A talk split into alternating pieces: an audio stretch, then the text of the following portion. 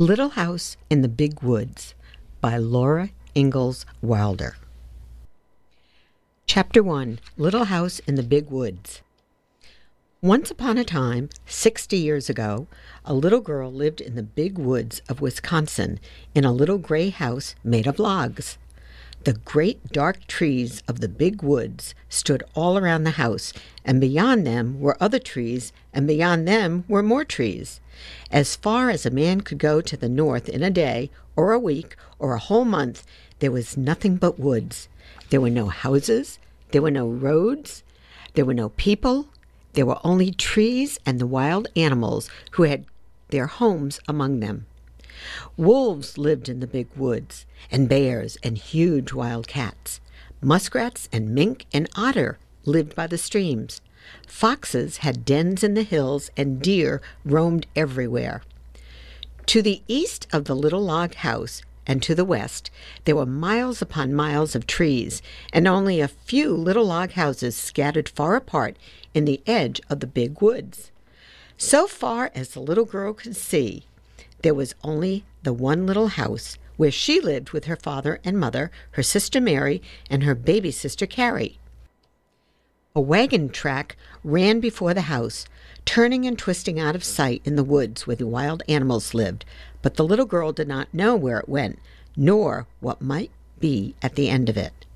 The little girl was named Laura, and she called her father Pa and her mother Ma. In those days and in that place, children did not say father or mother, nor mamma and papa, as they do now. At night, when Laura lay awake in the trundle bed, she listened and could not hear anything at all but the sound of the trees whispering together. Sometimes, far away in the night, a wolf howled. Then he came nearer and howled again. It was a scary sound. Laura knew that wolves would eat little girls, but she was safe inside the solid log walls. Her father's gun hung over the door, and good old Jack, the brindle bulldog, lay on guard before it. Her father would say, Go to sleep, Laura. Jack won't let the wolves in. So Laura snuggled under the covers of the trundle bed, close beside Mary, and went to sleep. One night her father picked her up out of bed and carried her to the window so that she might see the wolves. There were two of them sitting in front of the house. They looked like shaggy dogs.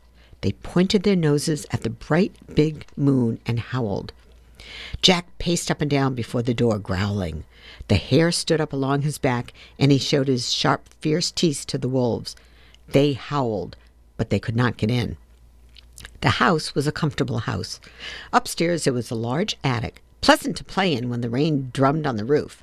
Downstairs was the small bedroom and the big room. The bedroom had a window that closed with a wooden shutter. The big room had two windows with glass in the panes, and it had two doors a front door and a back door. All around the house was a crooked rail fence to keep the bears and the deer away. In the yard in front of the house were two beautiful big oak trees. Every morning, as soon as she was awake, Laura ran to look out of the window, and one morning she saw in each of the big trees a dead deer hanging from a branch. Pa had shot the deer the day before, and Laura had been asleep when he brought them home at night and hung them high in the trees so the wolves would not get the meat. That day, Ma and Pa and Laura and Mary had fresh venison for dinner. It was so good that Laura wished they could eat it all but most of the meat must be salted and smoked and packed away to be eaten in the winter. For winter was coming. The days were shorter, and frost crawled up the window panes at night. Soon the snow would come. Then the log house would be almost buried in snowdrifts, and the lake and the streams would freeze. In the bitter cold weather, Pa could not be sure of finding any wild game to shoot for meat. The bears would be hidden away in their dens, where they slept soundly all winter long. The squirrels would be curled up in their nests in hollow trees, with their furry tails wrapped snugly around their noses. The deer and the rabbits would be shy and swift. Even if Pa could get a deer, it would be poor and thin, not fat and plump as deer are in the fall. Pa might hunt alone all day in the bitter cold, in the big woods covered with snow, and come home at night with nothing for Ma and Laura and Mary to eat. So, as much food as possible must be stored away in the little house, before winter came. Pa skinned the deer carefully and salted and stretched the hides, for he would make soft leather of them. Then he would cut up meat and sprinkled salt over the pieces as he laid them on a board. Standing on end in the yard was a tall length cut from the trunk of a big hollow tree. Pa had driven nails inside as far as he could reach from each end. Then he stood it up, put a little roof over the top, and cut a little door on one side near the bottom. On the piece that he cut out, he fastened leather hinges. Then he fitted it into place, and that was the little door with the bark still on it. After the deer meat had been salted several days, Pa cut a hole near the end of each piece and put a string through it. Laura watched him do this, and then she watched him hang the meat in the nails in the hollow log. He reached up through the little door and hung meat on the nails as far as he could reach. Then he put a ladder against the log, climbed up to the top, moved the roof to one side, and reached down inside to hang meat on those nails. Then Pa put the roof back on, climbed down the ladder, and said to Laura, Run over to the chopping block and fetch me some of those green hickory chips, new, clean, white ones. So Laura ran to the block where Pa chopped wood and filled her apron with the fresh, sweet smelling chips. Just inside the little door in the hollow log, Pa built a fire of tiny bits of bark and moss, and he laid some of the chips on it very carefully. Instead of burning quickly, the green chips smoldered and filled the hollow log with thick, choking smoke. Pa shut the door, and a little smoke squeezed through the crack around it, and a little smoke came out through the roof, but most of it was shut in with the meat. There's nothing better than good hickory smoke, Pa said. That will make good venison that will keep anywhere in any weather. Then he took his gun, and slinging his axe on his shoulder, he went away to the clearing to cut down some more trees. Laura and Ma watched the fire for several days. When smoke stopped coming through the cracks, Laura would bring more hickory chips, and Ma would put them on the fire under the meat. All the time there was a little smell of smoke in the yard, and when the door was opened, a thick, smoky, meaty smell came out. At last, Pa said the venison had smoked long enough. Then he let the fire go out, and Pa took all the strips and pieces of meat out of the hollow tree. Ma wrapped each piece neatly in paper and hung them in the attic where they would be safe and dry. One morning, Pa went away before daylight with the horses and wagon, and that night he came home with a wagon load of fish. The big wagon box was piled full, and some of the fish were as big as Laura. Pa had gone to Lake Pepin and caught them all with a net. Ma cut large slices of flaky white fish without one bone for Laura and Mary. They all feasted on the good, fresh fish. All they did not eat fresh was salted down in barrels for the winter. Pa owned a pig, it ran wild in the big woods, living on acorns and nuts and roots. Now he caught it and put it in a pen made of logs to fatten. He would butcher it as soon as the weather was cold enough to keep the pork frozen. Once, in the middle of the night, Laura woke up and heard the pig squealing. Pa jumped out of bed, snatched his gun from the wall, and ran outdoors. Then Laura heard the gun go off. Once, twice. When Pa came back, he told what had happened. He had seen a big black bear standing beside the pig pen. The bear was reaching into the pen to grab the pig, and the pig was running and squealing. Pa saw this in the starlight, and he fired quickly. But the light was dim, and in his haste he missed the bear. The bear ran away into the woods, not hurt at all. Laura was sorry Pa did not get the bear. She liked bear meat so much. Pa was sorry too, but he said, Anyway, I saved the bacon. The garden behind the little house had been growing all summer. It was so near the house that the deer did not jump the fence and eat the vegetables in the daytime, and at night Jack kept them away. Sometimes in the morning there were little hoof prints among the carrots and the cabbages, but Jack's tracks were there too, and the deer had jumped right out again. Now the potatoes and the carrots, the beets and the turnips and cabbages were gathered and stored in the cellar, for freezing nights had come. Onions were made into long ropes, braided together by their tops, and were hung in the attic beside wreaths of red peppers strung on threads. The pumpkins and the squashes were piled in orange and yellow and green heaps in the attic's corners. The barrels of salted fish were in the pantry, and yellow cheeses were stacked on the pantry shelves. Then one day Uncle Henry came riding out of the big woods. He had come to help Pa butcher. Ma's big butcher knife was already sharpened, and Uncle Henry had brought Aunt Polly's butcher knife. Near the pig pen, Pa and Uncle Henry built a bonfire and heated a great kettle of water over it. When the water was boiling, they went to kill the hog. Then Laura ran and hid her head on the bed and stopped her ears with her fingers so she could not hear the hog squeal. It doesn't hurt him, Laura, Pa said. We do it so quickly. But she did not want to hear him squeal. In a minute, she took one finger cautiously out of an ear and listened. The hog had stopped squealing. After that, butchering time was great fun. It was a busy day and so much to see and do. Uncle Henry and Pa were jolly, and there would be spare ribs for dinner, and Pa had promised Laura and Mary the bladder and the pig's tail. As soon as the hog was dead, Pa and Uncle Henry lifted it up and down into the boiling water till it was well scalded.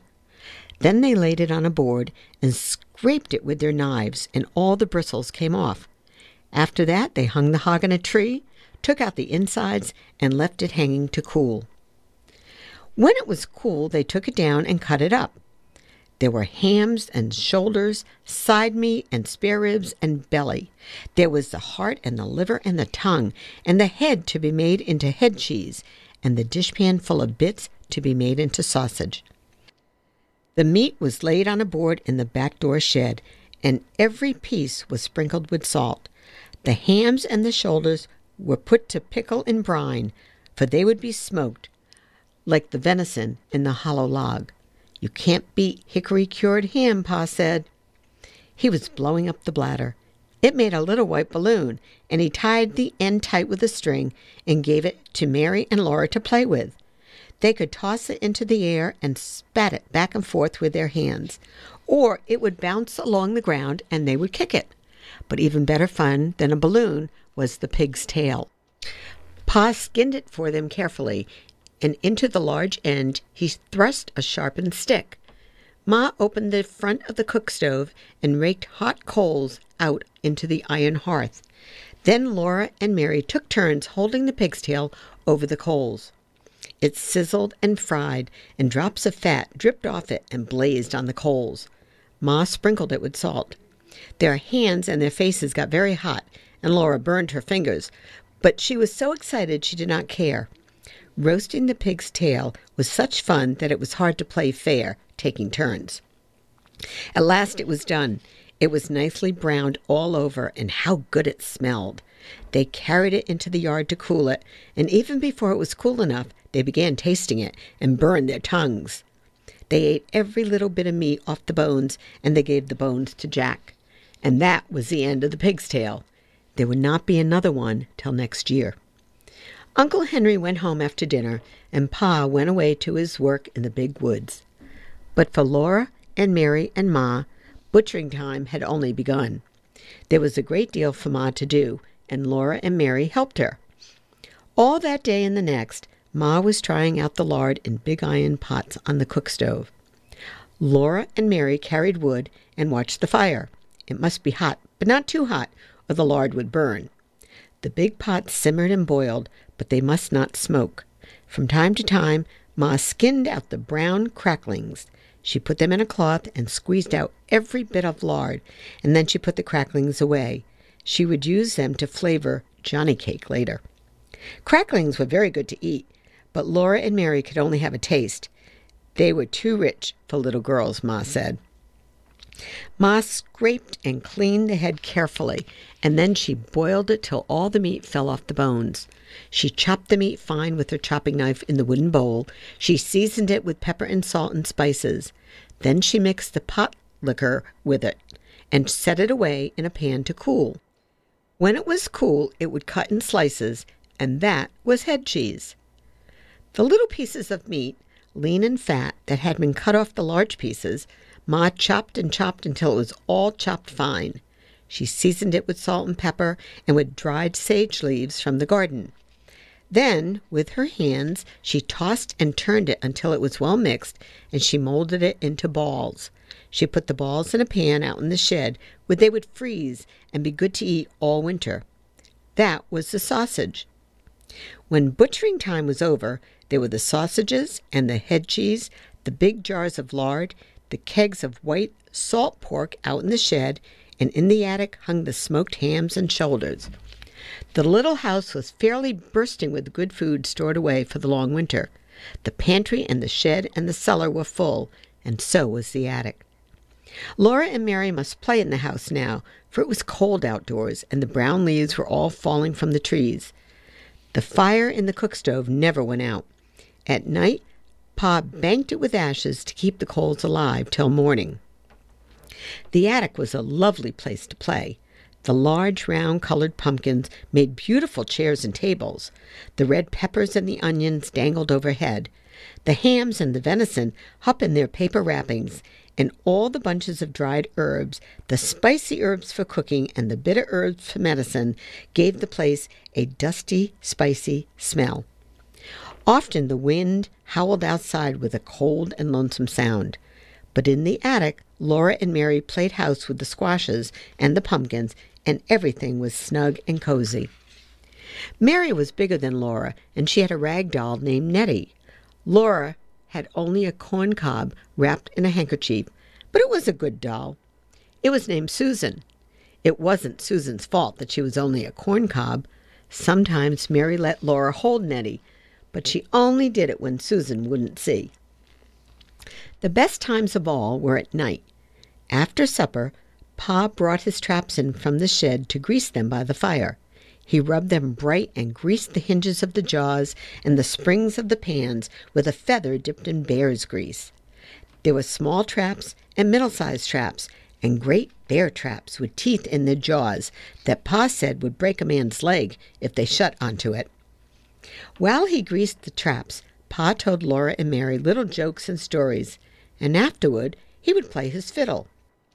The doors and windows were tightly shut, and the cracks of the window frames stuffed with cloth to keep out the cold. But Black Susan, the cat, came and went as she pleased, day and night, through the swinging door of the cat hole in the bottom of the front door.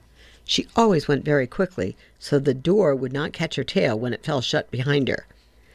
One night, when Pa was greasing the traps, he watched Black Susan come in, and he said, There was once a man who had two cats, a big cat and a little cat. Laura and Mary ran to lean on his knees and hear the rest. He had two cats, Pa repeated, a big cat and a little cat. So he made a big cat hole in his door for the big cat, and then he made a little cat hole for the little cat. Then Pa stopped. But why couldn't the little cat? Mary began. Because the big cat wouldn't let it, Laura interrupted. Laura, that is very rude. You must never interrupt, said Pa. But I see, he said, that either one of you has more sense than the man who had cut the two cat holes in his door. Then he laid away the traps, and he took his fiddle out of his box and began to play. That was the best time of all. Winter days and winter nights. The first snow came, and the bitter cold. Every morning, Pa took his gun and his traps and was gone all day in the big woods, setting the small traps for muskrats and mink along the creeks, the middle sized traps for foxes and wolves in the woods. He set out the big bear traps, hoping to get a fat bear before they all went into their dens for the winter. One morning he came back, took the horses and sled, and hurried away again. He had shot a bear. Laura and Mary jumped up and down and clapped their hands. They were so glad. Mary shouted, I want the drumstick. I want the drumstick. Mary did not know how big a bear's drumstick is. When Pa came back, he had both a bear and a pig in the wagon.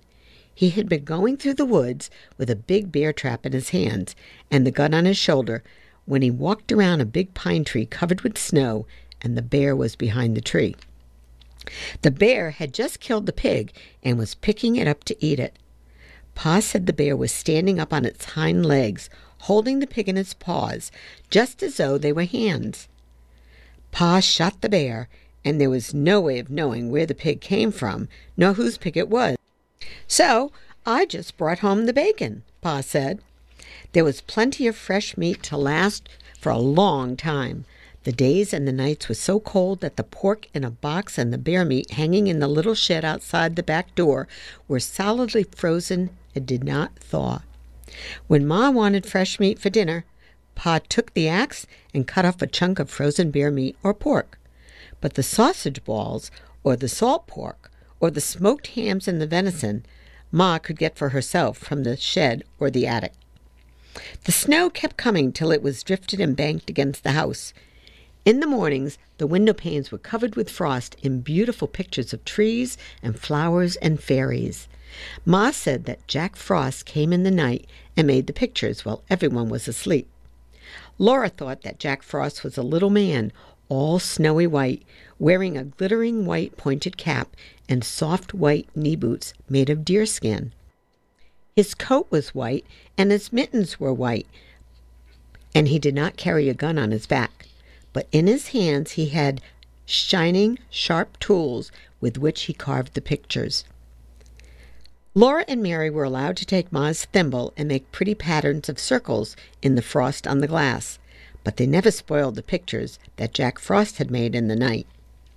When they put their mouth close to the pane and blew their breath on it, the white frost melted and ran in drops down the glass.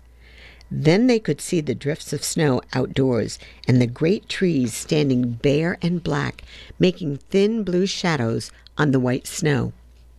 Laura and Mary helped Ma with the work. Every morning there were the dishes to wipe. Mary wiped more of them than Laura because she was bigger, but Laura always wiped carefully her own little cup and plate. By the time the dishes were all wiped and set away, the t- trundle bed was aired. Then, standing one on each side, Laura and Mary straightened the covers, tucked them in well at the foot and the sides, plumped up the pillows, and put them in place. Then Ma pushed the trundle bed into its place under the big bed. After this was done, Ma began the work that belonged to that day. Each day had its own proper work. Ma used to say, Wash on Mondays, iron on Tuesdays, mend on Wednesdays, churn on Thursdays, clean on Friday, bake on Saturday, rest on Sunday. Laura liked the churning and the baking days best of all the week. In winter, the cream was not yellow as it was in summer, and butter churned from it was white and not so pretty. Ma liked everything on the table to be pretty, so in the winter time she colored the butter. After she put the cream in the tall crockery churn and set it near the stove to warm, she washed and scraped a long orange colored carrot. Then she grated it on the bottom of the old leaky tin pan that Pa had punched full of nail holes for her. Ma rubbed the carrot across the roughness until she had rubbed it all through the holes, and when she lifted up the pan, there was a soft, juicy mound of grated carrot. She put this in a little pan of milk on the stove, and when the milk was hot, she poured milk and carrot into a cloth bag. Then she squeezed the bright yellow milk into the churn where it colored all the cream. Now the butter would be yellow. Laura and Mary were allowed to eat the carrot after the milk had been squeezed out. Mary thought she ought to have the bigger share because she was older, and Laura said she should have it because she was littler. But Ma said they should divide it evenly. It was very good. When the cream was ready, Ma scalded the long wooden churn dash, put it in the churn, and dropped the wooden churn cover over it. The churn cover had a little round hole in the middle, and Ma moved the dash up and down, up and down through the hole. She churned for a long time. Mary could sometimes churn while Ma rested, but the dash was too heavy for Laura. At first, the splashes of cream showed thick and smooth around the little hole. After a long time, they began to look grainy. Then Ma churned more slowly, and on the dash there began to appear tiny grains of yellow butter. When Ma took off the churn cover, there was the butter in a golden lump, drowning in the buttermilk. Then Ma took out the lump with a wooden paddle into a wooden bowl, and she washed it several times in cold water, turning it over and over and working it with the paddle until the water ran clear. After that, she salted it. Now came the best part of the churning. Ma molded the butter. On the loose bottom of the wooden butter mold was carved the picture of a strawberry with two strawberry leaves. With the paddle, Ma packed butter tightly into the mold until it was full. Then she turned it upside down over a plate and pushed on the handle of the loose bottom. The little firm pat of golden butter came out with the strawberry and its leaves molded on the top. Laura and Mary watched, breathless, one on each side of Ma, while the golden little butter pats, each with its strawberry on the top, dropped onto the plate as Ma put all the butter through the mold. Then Ma gave them each a drink of good fresh buttermilk. On Saturdays, when Ma made the bread, they each had a little piece of dough to make into a little loaf. They might have a bit of cookie dough, too, to make little cookies, and once Laura even made a pie in her own patty pan. After the day's work was done, Ma sometimes cut paper dolls for them. She cut the dolls out of stiff white paper and drew the faces with a pencil. Then, from bits of colored paper, she cut dresses and hats, ribbons and laces, so that Laura and Mary could dress their dolls beautifully. But the best time of all was at night when Pa came home. He would come in from his tramping through the snowy woods with tiny icicles hanging on the ends of his mustaches. He would hang his gun on the wall over the door, throw off his fur cap and coat and mittens, and call, Where's my little half pint of sweet cider, half drunk up? That was Laura, because she was so small. Laura and Mary would run to climb on his knees and sit there while he warmed himself by the fire. Then he was put on his coat and cap and mittens again and go out to do the chores and bring in plenty of wood for the fire. Sometimes when Pa had walked his trap lines quickly because the traps were empty, or when he had got some good game sooner than usual, he would come home early. Then he would have time to play with Laura and Mary. One game they loved was called Mad Dog. Pa would run his fingers through his thick brown hair, standing it all up on end. Then he dropped on all fours, and growling, he chased Mary and Laura all around the room, trying to get them cornered where they couldn't get away. They were quick at dodging and running, but once he caught them against the wood box behind the stove. They couldn't get past Pa, and there was no other way out. Then Pa growled so terribly, his hair was so wild, and his eyes so fierce that it all seemed real. Mary was so frightened she could not move, but as Pa came nearer, Laura screamed, and with a wild leap and a scramble, she went over the woodbox, dragging Mary with her. And all at once there was no mad dog at all. There was only Pa standing there with his blue eyes shining, looking at Laura. Well, he said to her, you're only a little half pint of cider, half drunk up, but by jinks, you're as strong as a little French horse. You shouldn't frighten the children so, Charles, Ma said. Look how big their eyes are. Pa looked and then he took down his fiddle. He began to play and sing. Yankee Doodle went to town. He wore striped trousers. He swore he couldn't see the town. There were so many houses. Laura and Mary forgot all about the mad dog. And there he saw some great big guns, big as a log of maple, and every time they turned him around, it took two yoke of cattle. And every time they fired him off, it took a horn of powder. and made a noise like father's gun, only a nation louder. Pa was keeping time with his foot, and Laura clapped her hands to the music when he sang. And I'll sing Yankee Doodle Dee Doo, and I'll sing Yankee Doodle, and I'll sing Yankee Doodle Dee Doo, and I'll sing Yankee Doodle. All alone in the wild big woods, and the snow and the cold, the little log house was warm and snug and cozy. Pa and Ma and Mary and Laura and baby Carrie were comfortable and happy there, especially at night. Then the fire was shining on the hearth. The cold and the dark and the wild beasts were all shut out, and Jack the brindle bulldog and Black Susan the cat lay blinking at the flames in the fireplace. Ma sat in her rocking chair, sewing by the light of the lamp on the table. The lamp was bright and shiny. There was salt in the bottom of its glass bowl with the kerosene to keep the kerosene from exploding, and there were bits of red flannel among the salt to make it pretty. It was pretty. Laura loved to look at the lamp with its glass chimney so clean and sparkling, its yellow flame burning so steadily, and its bowl of clear kerosene colored red by the bits of flannel. She loved to look at the fire in the fireplace, flickering and changing all the time, burning yellow and red and sometimes green above the logs, and hovering blue over the golden and ruby coals. And then Pa told stories. When Laura and Mary begged him for a story, he would take them on his knees, tickle their faces with his long whiskers until they laughed aloud. His eyes were blue and merry. One night, Pa looked at Black Susan, stretching herself before the fire and running her claws in and out, and he said, Do you know that a panther is a cat? A great big wild cat? No, said Laura. Well, it is, said Pa. Just imagine Black Susan, bigger than Jack and fiercer than Jack when he growls. Then she would be just like a panther. He settled Laura and Mary more comfortably on his knees, and he said, I'll tell you about Grandpa and the panther. Your grandpa? Laura asked. No, Laura, your grandpa, my father. Oh, Laura said, and she wiggled closer against Pa's arm.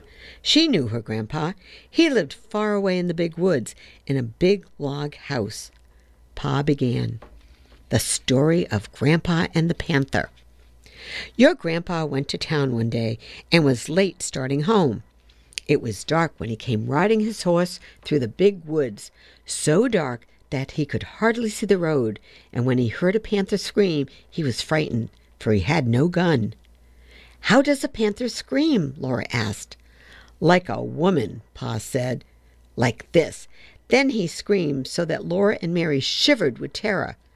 Ma jumped in her chair and said, Mercy, Charles. But Laura and Mary loved to be scared like that. The horse, with Grandpa on him, ran fast, for it was frightened too. But it could not get away from the panther. The panther followed through the dark woods.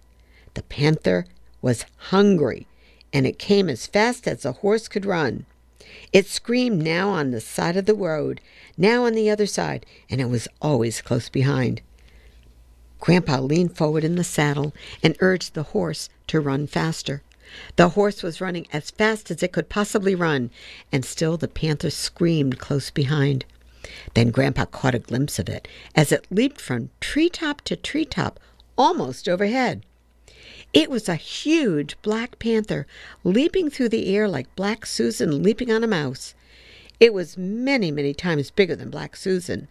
It was so big that if it leaped on Grandpa, it could kill him with its enormous slashing claws and its long, sharp teeth. Grandpa, on his horse, was running away from it just as a mouse runs away from a cat. The panther did not scream any more. Grandpa did not see it any more, but he knew that it was coming, leaping after him in the dark woods behind him. The horse ran with all its might. At last the horse ran up to Grandpa's house. Grandpa saw the panther springing.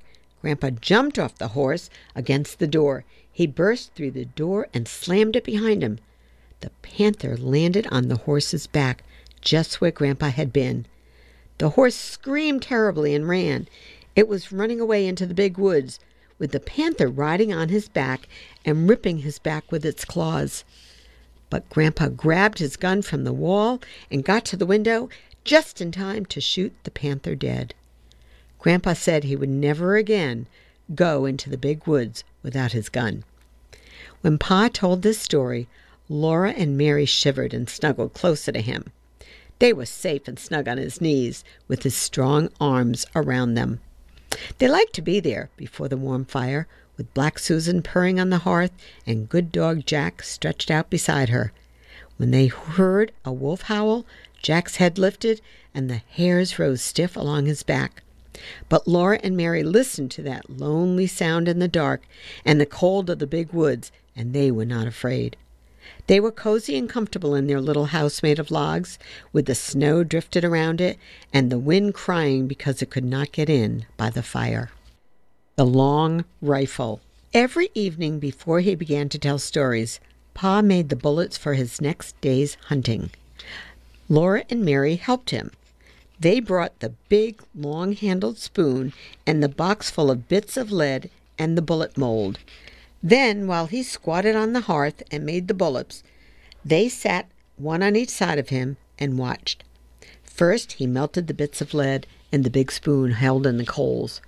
When the lead was melted, he poured it carefully from the spoon into the little hole in the bullet mold. He waited a minute. Then he opened the mold, and out dropped a bright new bullet onto the hearth.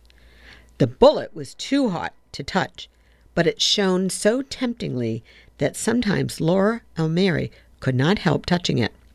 Then they burned their fingers, but they did not say anything because Pa had told them never to touch a new bullet.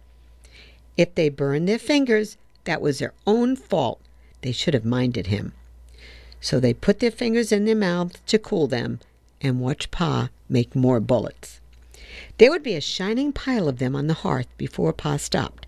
He let them cool, then, with his jackknife, he trimmed off the little lumps left by the hole in the mold. He gathered up the tiny shavings of lead and saved them carefully to melt again the next time he made bullets. The finished bullets he put into his bullet pouch. This was a little bag which Ma had made beautifully out of buckskin from a buck Pa had shot. After the bullets were made, Pa would take his gun down from the wall and clean it. Out in the snowy woods all day it might have gathered a little dampness, and the inside of the barrel was sure to be dirty from powder smoke. So Pa would take the ramrod from its place under the gun barrel and fasten a piece of clean cloth on its end. He stood the butt of the gun in a pan on the hearth and poured boiling water from the tea kettle into the gun barrel. Then quickly he dropped the ramrod in and rubbed it up and down, up and down, while the hot water blackened with powder smoke spurted out through the little hole on which the cap was placed when the gun was loaded.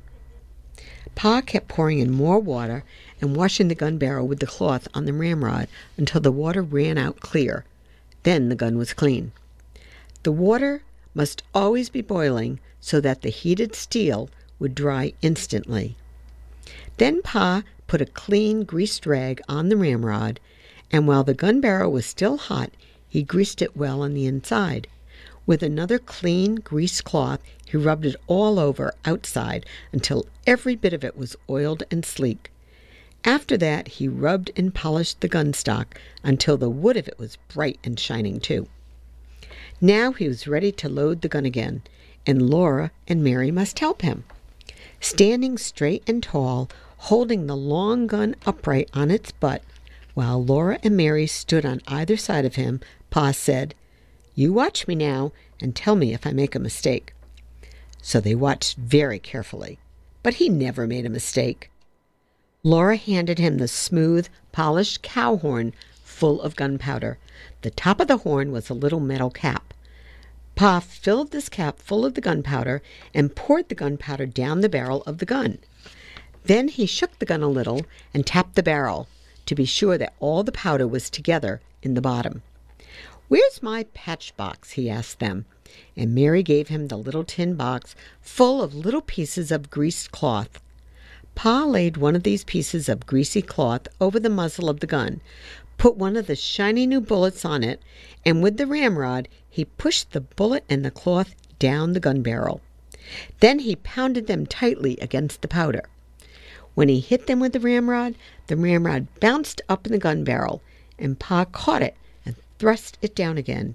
He did this for a long time. Next, he put the ramrod back in its place against the gun barrel. Then, taking a box of caps from his pocket, he raised the hammer of the gun and slipped one of the little bright caps over the hollow pin that was under the hammer. He let the hammer down slowly and carefully. If it came down quickly, bang, the gun would go off. Now the gun was loaded, and Pa laid it on its hooks over the door. When Pa was at home, the gun always lay across those two wooden hooks above the door. Pa had whittled the hooks out of a green stick with his knife and had driven their straight ends deep into the holes in the log. The hooked ends curved upward and held the gun securely. The gun was always loaded and always above the door so that Pa could get it quickly and easily any time he needed a gun. When Pa went into the big woods, he always made sure that the bullet pouch was full of bullets and the tiny patch box and the box of caps were with it in his pockets. The powder horn and a small, sharp hatchet hung at his belt, and he carried the gun ready, loaded on his shoulder. He always reloaded the gun as soon as he had fired it, for he said he did not want to meet trouble with an empty gun. Whenever he shot at a wild animal, he had to stop and load the gun, measure the powder, put it in, and shake it down, put in the patch and the bullet and pound them down, and then put a fresh cap under the hammer before he could shoot again. When he shot at a bear or a panther, he must kill it with the first shot. A wounded bear or panther could kill a man before he had time to load his gun again. But Laura and Mary were never afraid when Pa went alone into the big woods. They knew he could always kill bears and panthers with this first shot.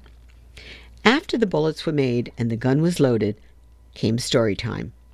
Tell us about the voice in the woods, Laura would beg him. Pa crinkled up his eyes at her. Oh, no, he said. You don't want to hear about the time I was a naughty little boy. Oh, yes, we do. We do, Laura and Mary said. So Pa began. The story of Pa and the voice in the woods. When I was a little boy, not much bigger than Mary, I had to go every afternoon to find the cows in the woods and drive them home. My father told me never to play by the way, but to hurry and bring the cows home before dark because there were bears and wolves and panthers in the woods. One day I started earlier than usual, so I thought I did not need to hurry. There were so many things to see in the woods that I forgot that dark was coming. There were red squirrels in the trees, chipmunks scurrying through the leaves, and little rabbits playing games together in the open places. Little rabbits, you know, always have games together before they go to bed. I began to play I was a mighty hunter, stalking the wild animals and the Indians. I played I was fighting with the Indians until the woods seemed full of wild men, and then all at once I heard the birds twittering, Good night. It was dusky in the pass and dark in the woods. I knew that I must get the cows home quickly, or it would be black night before they were safe in the barn, and I couldn't find the cows. I listened, but I could not hear their bells. I called, but the cows didn't come. I was afraid of the dark and the wild beast, but I dared not go home to my father without the cows. So I ran through the woods, hunting and calling. All the time the shadows were getting thicker and darker, and the woods seemed larger, and the trees and the bushes looked strange. I could not find the cows anywhere. I climbed up hills, looking for them and calling, and I went down into dark ravines, calling and looking. I stopped and listened for the cowbells, and there was not a sound but the rustling of leaves. Then I heard loud breathing and thought a panther was there in the dark behind me, but it was only my own breathing. My bare legs were scratched by the briars, and when I ran through the bushes, their branches struck me. But I kept on looking and calling, Sukey, Sukey, Sukey, Sukey, I shouted with all my might, Sukey! Right over my head, something asked, Who? My hair stood straight on end. Who? Who? the voice said again. And then how I did run! I forgot all about the cows. All I wanted was to get out of the dark woods, to get home. That thing in the dark came after me and called again, Whoo! I ran with all my might. I ran till I couldn't breathe, and still I kept on running. Something grabbed my foot, and down I went. Up I jumped, and then I ran. Not even a wolf could have caught me. At last I came out of the dark woods by the barn. There stood all the cows waiting to be let through the bars. I let them in and then ran to the house. My father looked up and said, Young man, what makes you so late? Been playing by the way? I looked down at my feet, and then I saw that one big toenail had been torn clean off. I had been so scared that I had not felt it hurt until that minute. Pa always stopped telling the story here and waited until Laura said, Go on, Pa, please go on. Well, Pa said, then your grandpa went out into the yard and cut a stout switch. And he came back into the house and gave me a good thrashing so that I would remember to mind him after that. A big boy nine years old is old enough to remember to mind, he said. There's a good reason for what I tell you to do, he said, and if you'll do as you're told, no harm will come to you. Yes, yes, Pa, Laura would say, bouncing up and down on Pa's knees. And then what did he say? He said, If you'd obeyed me as you should, you wouldn't have been out in the big woods after dark, and you wouldn't have been scared by a screech owl. Christmas. Christmas was coming. The little log house was almost buried in snow. Great drifts were banked against the walls and windows, and in the morning, when Pa opened the door, there was a wall of snow as high as Laura's head. Pa took the shovel and shoveled it away, and then he shoveled a path to the barn where the horses and the cows were snug and warm in their stalls. The days were clear and bright. Laura and Mary stood on chairs by the window and looked out across the glittering snow at the glittering trees. Snow was piled all along their bare, dark branches, and it sparkled in the sunshine. Icicles hung from the eaves of the house to the snowbanks, great icicles as large at the top as Laura's arm. They were like glass and full of sharp lights. Pa's breath hung in the air like smoke when he came along the path from the barn. He breathed it out in clouds, and it froze in white frost on his mustache and beard. When he came in, stamping the snow from his boots, and caught Laura up in a bear's hug against his cold big coat, his mustache was beaded with little drops of melting frost. Every night he was busy, working on a large piece of board and two small pieces. He whittled them with his knife, he rubbed them with sandpaper and with the palm of his hand until when Laura touched one, they felt soft and smooth as silk. Then with a sharp jackknife he worked at them, cutting the edges of the large one into little peaks and towers, with a large star carved on the very tallest point. He cut little holes through the wood. He cut the holes in shapes of windows, and little stars, and crescent moons, and circles. All around them he carved tiny leaves and flowers and birds. One of the little boards he shaped in a lovely curve, and around its edges he carved leaves and flowers and stars, and through it he cut crescent moons and curlicues. Around the edges of the smallest board he carved a tiny flowering vine. He made the tiniest shavings, cutting very slowly and carefully, making whatever he thought would be pretty. At last he had the pieces finished, and one night he fitted them together.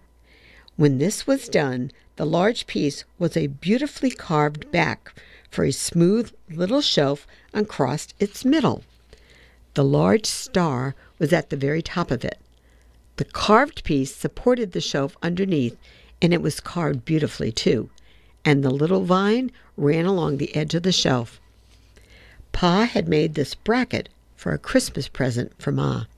He hung it carefully against the log wall between the windows, and Ma stood her little China woman on the shelf. The little China woman had a china bonnet on her head, and china curls hung against her china neck. Her china dress was laced across its front, and she wore a pale pink china apron and little gilt china shoes. She was beautiful, standing on the shelf with flowers and leaves and birds and moons carved all around her, and the large star at the very top. Ma was busy all day long cooking good things for Christmas.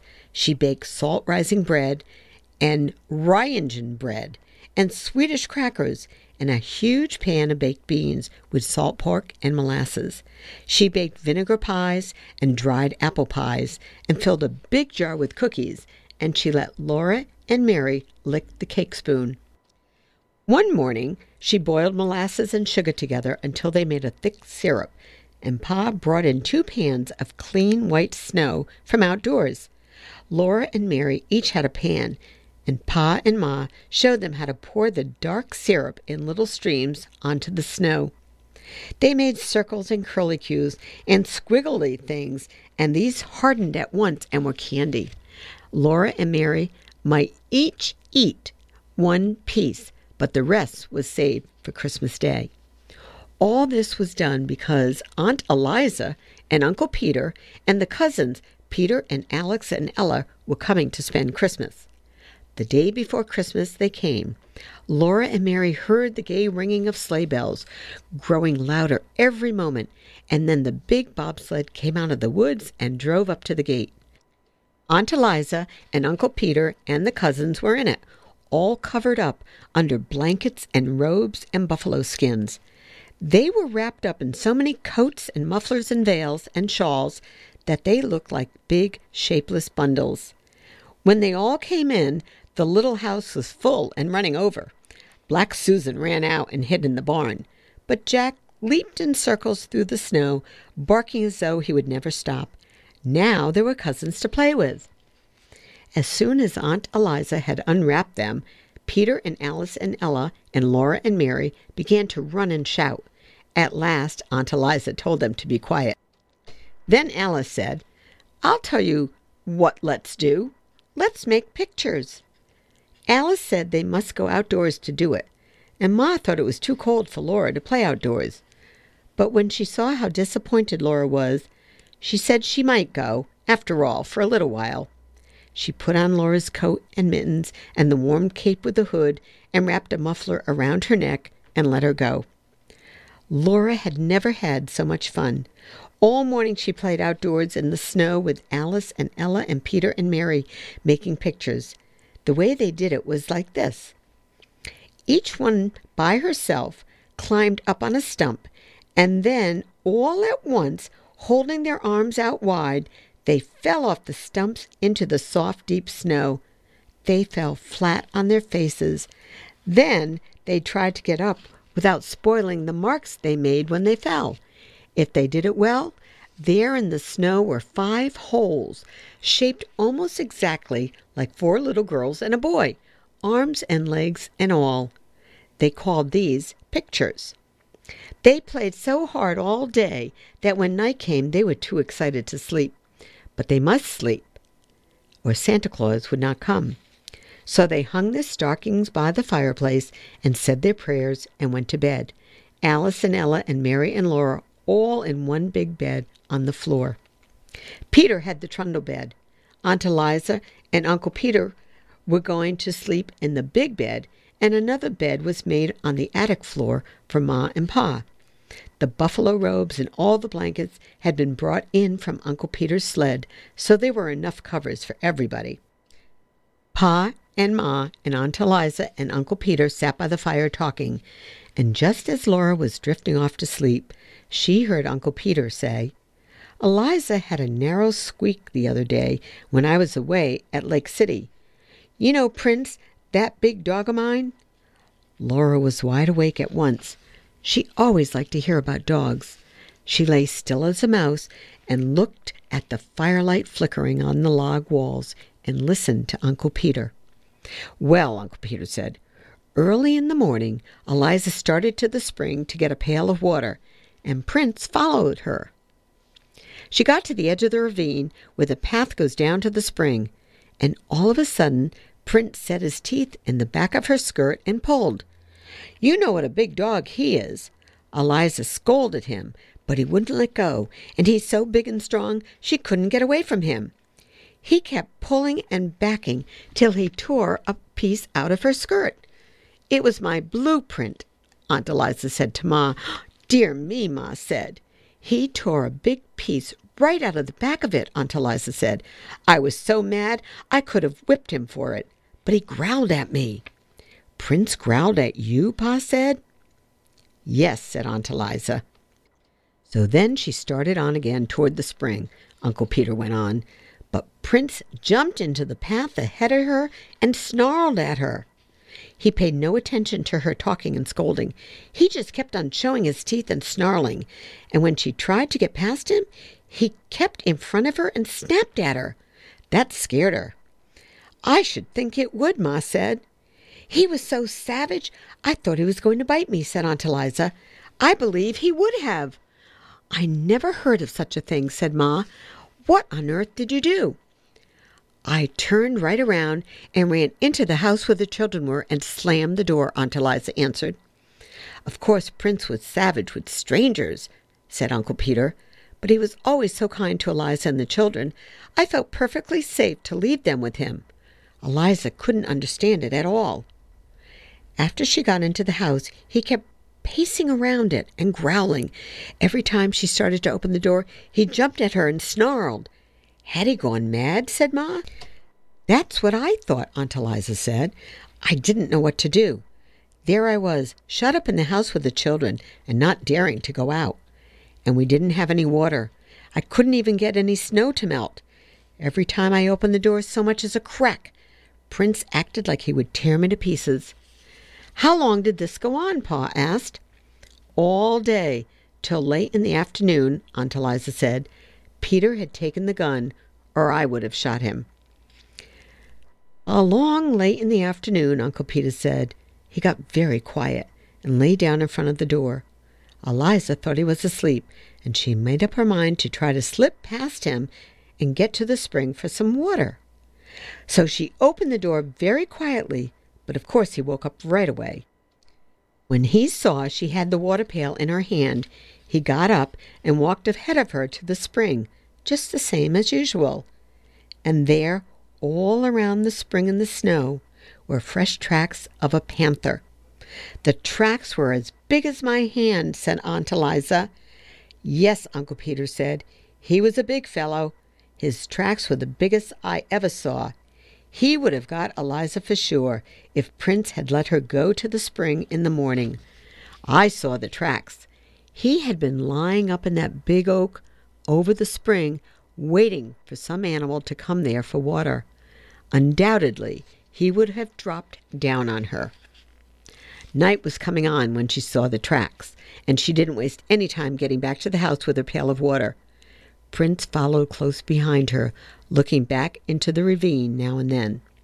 I took him into the house with me, Aunt Eliza said, and we all stayed inside till Peter came home. Did you get him? Pa asked Uncle Peter. No, Uncle Peter said. I took my gun and hunted all around the place, but I couldn't find him. I saw some more of his tracks. He'd gone north, farther into the big woods. Alice and Ella and Mary were all wide awake now, and Laura put her head under the covers and whispered to Alice, My, weren't you scared? Alice whispered back that she was scared, but Ella was scareder and Ella whispered that she wasn't either any such thing. Well, anyway, you made more fuss about being thirsty, Alice whispered.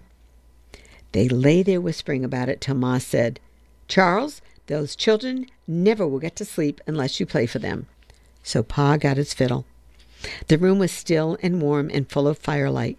Ma's shadow and Aunt Eliza's and Uncle Peter's were big and quivering on the walls in the flickering firelight, and Pa's fiddle sang merrily to itself. It sang Money Musk and the Red Heifer, The Devil's Dream, and Arkansas Traveler, and Laura went to sleep while Pa and the fiddle were both softly singing, My darling Nellie Gray, they've taken you away, and I'll never see my darling any more. In the morning, they all woke up almost the same moment. They looked at their stockings, and something was in them. Santa Claus had been there. Alice and Ella and Laura in their red flannel nightgowns, and Peter in his red flannel nightshirt, all ran shouting to see what he had brought. In each stocking there was a pair of bright red mittens, and there was a long flat stick of red and white striped peppermint candy, all beautifully notched along each side. They were all so happy they could hardly speak at first. They just looked with shining eyes at those lovely Christmas presents. But Laura was happiest of all. Laura had a rag doll. She was a beautiful doll. She had a face of white cloth with black button eyes, A black pencil had made her eyebrows, and her cheeks and her mouth were red with the ink from pokeberries. Her hair was black yarn that had been knit and reveled so that it was curly. She had little red flannel stockings and little black cloth gaiters for shoes, and her dress was pretty pink and blue calico. She was so beautiful that Laura could not say a word. She just held her tight and forgot everything else. She did not know that everyone was looking at her till Aunt Eliza said, Did you ever see such big eyes? The other girls were not jealous because Laura had mittens and candy and a doll, because Laura was the littlest girl, except baby Carrie and Aunt Eliza's little baby, Dolly Varden. The babies were too small for dolls. They were so small they didn't even know about Santa Claus. They just put their fingers in their mouths and wiggled because of all the excitement. Laura sat down on the edge of the bed and held her doll. She loved her red mittens and she loved the candy, but she loved her doll best of all. She named her Charlotte. Then they all looked at each other's mittens, tried on their own, and Peter bit a large piece out of his stick of candy. But Alice and Ella and Mary and Laura licked theirs to make it last longer. Well, well, Uncle Peter said, isn't there even one stocking with nothing but a switch in it? My, my, have you all been such good children? But they didn't believe that Santa Claus could really have given any of them nothing but a switch. That happened to some children, but it couldn't happen to them. It was so hard to be good all the time, every day for a whole year. You mustn't tease the children, Peter, Aunt Eliza said. Ma said, Laura, aren't you going to let the other girls hold your doll? She meant little girls must not be so selfish. So Laura let Mary take the beautiful doll, and then Alice held her for a minute, and then Ella. They smoothed the pretty dress and admired the red flannel stockings and the gaiters and the curly woolen hair. But Laura was glad when at last Charlotte was safe in her arms again. Pa and Uncle Peter had each a pair of new warm mittens knit in little squares of red and white. Ma and Aunt Eliza had made them. Aunt Eliza had brought Ma a large red apple stuck full of cloves. How good it smelled! And it would not spoil, for so many cloves would keep it round and sweet. Ma gave Aunt Eliza a little needle book she had made, with bits of silk for covers and soft white flannel leaves into which to stick the needles. The flannel would keep the needles from rustling. They all admired Ma's beautiful bracket, and Aunt Eliza said that Uncle Peter had made one for her, of course with different carving. Santa Claus had not given them anything at all. Santa Claus did not give grown people presents, but that was not because they had not been good. Ma and Pa were good. It was because they were grown up, and grown people must give each other presents. Then all the presents must be laid away for a little while. Peter went out with Pa and Uncle Peter to do the chores, and Alice and Ella helped Aunt Eliza make the beds, and Laura and Mary set the table while Ma got breakfast. For breakfast, there were pancakes, and Ma made a pancake man for each one of the children. Ma called each one in turn to bring her plate, and each would stand by the stove and watch, while with a spoonful of batter, Ma put on the arms and the legs and the head. It was exciting to watch her turn the whole little man over quickly and carefully on a hot griddle. When it was done, she put it smoking hot on the plate. Peter ate the head off his man right away. But Alice and Ella and Mary and Laura ate theirs slowly in little bits, first the arms and the legs and then the middle, saving the head for the last.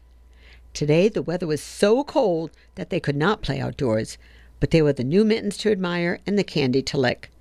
And they all sat on the floor together and looked at the pictures in the Bible and the pictures of all kinds of animals and birds in Pa's big green book. Laura kept Charlotte in her arms the whole time. Then there was the Christmas dinner. Alice and Ella and Mary and Peter and Laura did not say a word at table, for they knew that children should be seen and not heard. But they did not need to ask for second helpings. Ma and Aunt Eliza kept their plates full and let them eat all the good things they could hold. Christmas comes but once a year, said Aunt Eliza. Dinner was early because Aunt Eliza, Uncle Peter, and the cousins had such a long way to go. Best the horses can do, Uncle Peter said. We'll hardly make it back home before dark.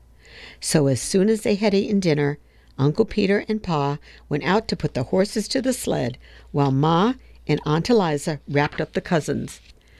They pulled heavy woolen stockings over the woolen stockings and the shoes they were already wearing. They put on mittens and coats and warm hoods and shawls and wrapped mufflers around their necks and thick woolen veils over their faces. Ma slipped piping hot potatoes into their pockets to keep their fingers warm, and Aunt Eliza's flat irons were hot on the stove, ready to put at their feet in the sled. The blankets and the quilts and the buffalo robes were warm too. So they all got into the big bobsled, cozy and warm, and Pa tucked the last robe well in around them. Goodbye, goodbye, they called, and off they went, the horses trotting gaily and the sleigh bells ringing. In just a little while, the merry sound of the bells was gone, and Christmas was over. But what a happy Christmas it had been!